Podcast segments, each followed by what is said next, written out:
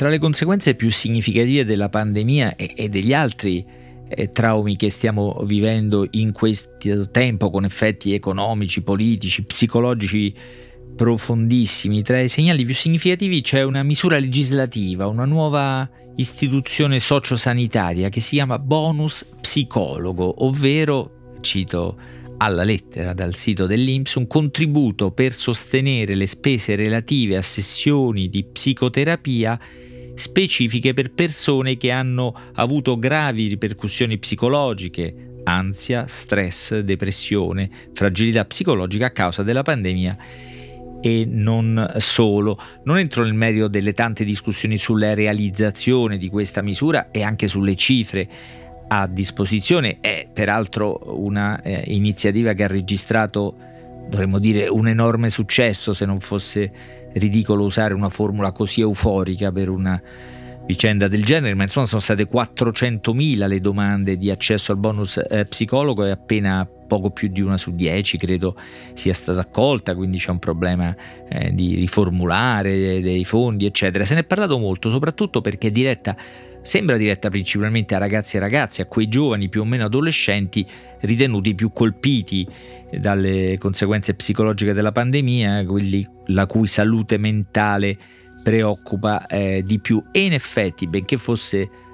rivolta a tutti, più del 60% delle richieste di bonus sono arrivate da chi ha meno di 35 anni, il 60% delle richieste ha meno di 35 anni. Ora, gli italiani e le italiane che hanno meno di 35 anni sono poco più del 30% della popolazione, dunque il 30% della popolazione ha fatto il 60% delle domande di sostegno psicologico, diciamo, è come se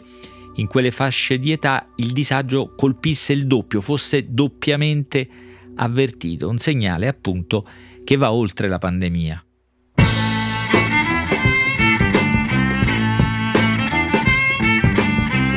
Questo è Timbuktu di Marino Sinibaldi, un podcast del Post che parla con i libri.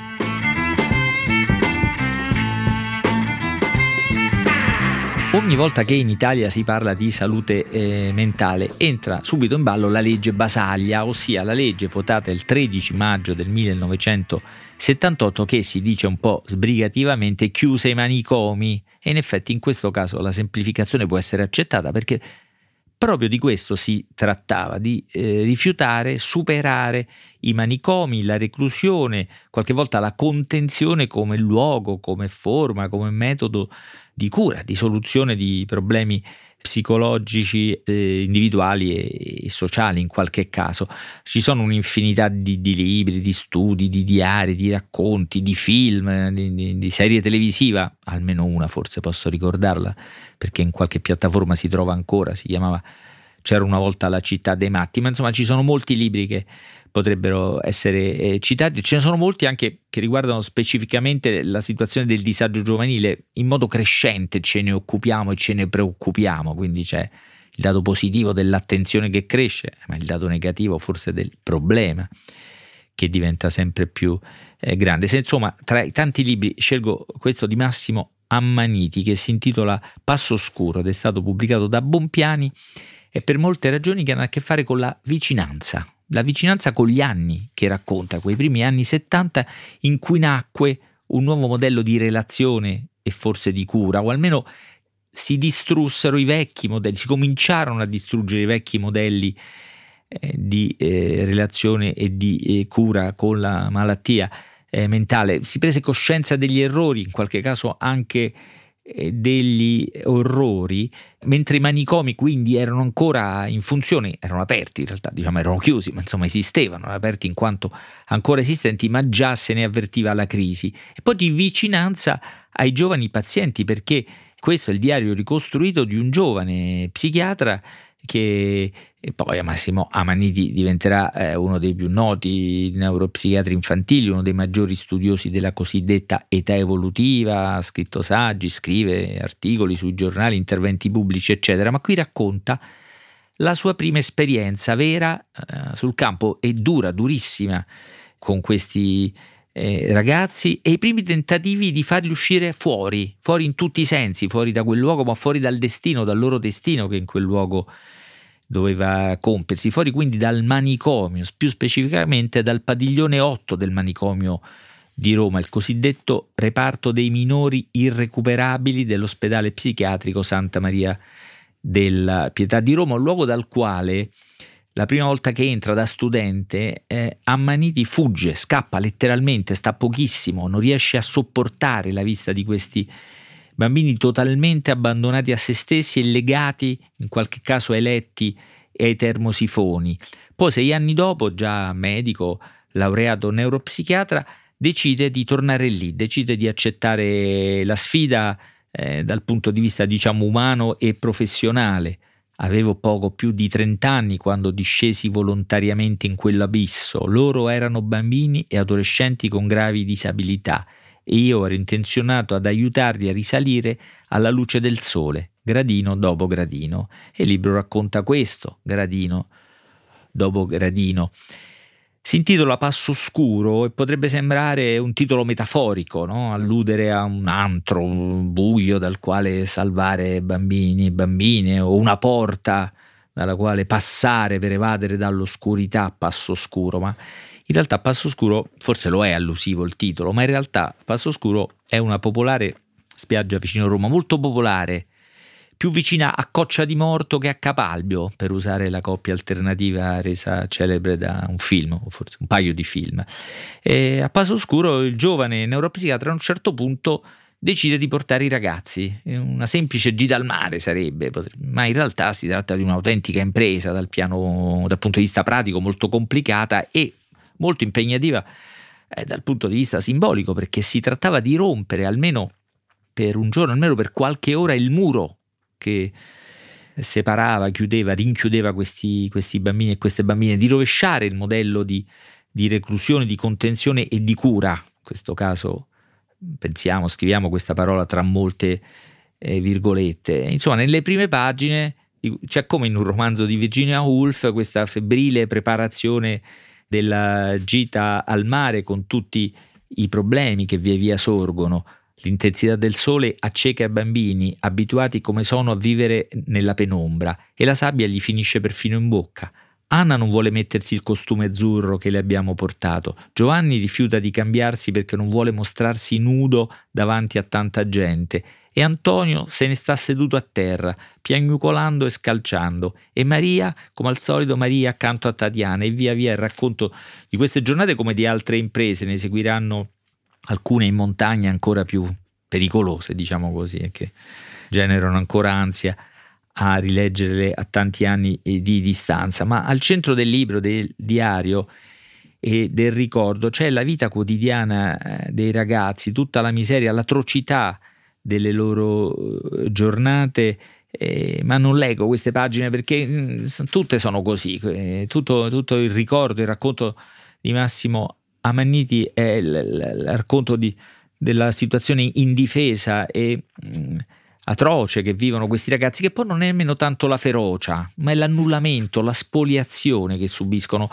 E questi bambini, dice Massimo Amanniti appena li vede, questi bambini sono stati spogliati di tutto, eh, della famiglia, del, dell'istruzione, del gioco, dei piccoli segreti, insomma della vita. E quindi si tratta di restituire loro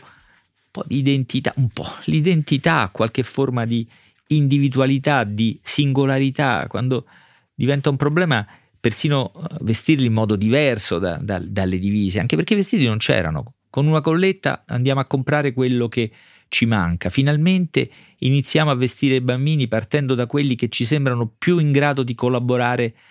Per gli altri contiamo sull'effetto imitazione. Abbiamo scelto abiti senza bottoni, più pratici, ma spesso siamo obbligati a un corpo a corpo per riuscire a vestirli tutti in tempi ragionevoli. Alla fine il risultato è commovente. Fa effetto vederli indossare colori diversi, non più mortificati dalle divise manicomiali, tornano ad essere dei bambini, ognuno con una propria identità, un colore, un, un vestito individuale che dà loro identità. Poi ci sono le letture, gli incontri del giovane neuropsichiatra, eh, c'è Franco Basaglia naturalmente, c'è quel patriarca della neuropsichiatria infantile italiana che è Giovanni Bollea, ci sono i libri di Donald Winnicott, eh, di Oliver Sacks, ci sono le amicizie, c'è la costruzione di quella rete di operatori che è riuscita a realizzare e a sostenere la rivoluzione della legge eh, Basaglia e poi c'è anche qualcosa di più intimo e segreto quasi, c'è un nodo personale, un lutto grave, familiare, un dolore dal quale nasce anche la professione o la vocazione eh, di Massimo Amaniti perché questo è forse anche un piccolo romanzo di formazione nel quale un signore a 80 anni osserva se stesso di 50 anni fa. Questo è un libro dunque molto personale ma è un libro politico perché racconta da vicino come con un grandangolo la trasformazione di quegli anni, fissandosi su un, un periodo specifico, un paio d'anni appena, un luogo eh, ristretto, il padiglione 8 del manicomio, un pugno di bambini con i loro nomi e cognomi, Antonio, Giovanni, Giuseppe, Anna e tutte le eh, violenze che eh, subiscono. È politico anche perché non tace le difficoltà di allora e di sempre in fondo, no? la, la, per esempio quando decidono di uscire nelle scuole o nei centri estivi del quartiere, le resistenze, quando si comincia a uscire dal manicomio, la legge Basaglia ancora non c'è, ma la volontà di superare i muri c'è già, le reazioni del quartiere sono quelle. Non possiamo mandare i nostri bambini, i nostri figli insieme ai bambini del manicomio. Ci sono persino le famiglie stesse dei bambini eh, reclusi rassegnate, incapaci di immaginare qualcosa di diverso per l'infelicità che vedono e però poi pronte in qualche maniera a cogliere quella possibilità, in qualche caso pronti a raccogliere il segno evidente nei volti e nel corpo di questi ragazzi che un'altra cura è possibile, c'è il lavoro quotidiano, c'è per esempio la, la, l'intuizione di coinvolgere tutti gli operatori, le infermiere in questa impresa, quello fu un dato molto significativo di quegli anni, la difficoltà naturalmente di coinvolgere non solo i medici, i psichiatri che studiavano, vedevano le grandi esperienze internazionali, ma anche gli infermieri e le infermiere che ogni giorno devono affrontare il disagio e in qualche caso la violenza del rapporto con i ricoverati. Qui posso fare una eccezione all'impegno di non citare nessuno dei tanti libri, saggi, testi eh, su quell'impresa, su quell'epoca, perché c'è un testo teatrale magnifico che in rete si può ancora ricostruire, si intitola Muri, è stato scritto da Renato Sarti e interpretato da una attrice straordinaria che è Giulia Lazzarini perché vi si racconta proprio l'esperienza dal punto di vista di un'infermiera che in quegli anni cambia radicalmente il suo punto di vista, le sue pratiche e la sua relazione con la cura. Passo Oscuro eh, di Massimo Amanidi non è un libro sui bambini e ragazzi di oggi, ma in qualche modo è un libro sui bambini e ragazzi di sempre. Eh, la distanza, l'isolamento, il silenzio, il non ascolto del quale sono eh, circondati, l'incapacità di affrontarne i loro silenzi o viceversa la loro rabbia, i loro corpi esuberanti. Passo Oscuro racconta l'epoca in cui cambiò l'idea stessa di sofferenza e, e di eh, cura, racconta il coraggio, l'audacia di una impresa dalla quale ancora dobbiamo imparare qualcosa. Eh, se c'è la possibilità oggi, oltre al bonus eh, psicologo, di affrontare in altri modi il disagio giovanile o la rabbia come emerge in forme che vengono spesso vissute con allarmi eh, mediatici largamente esagerati, esasperati, incapaci poi di affrontare concretamente eh, la, le situazioni che si creano, di ascoltare realmente il disagio come emerge, se c'è una possibilità oggi deriva anche dal fatto di imparare quella lezione, di raccogliere il lavoro coraggioso raccontato anche in questo libro.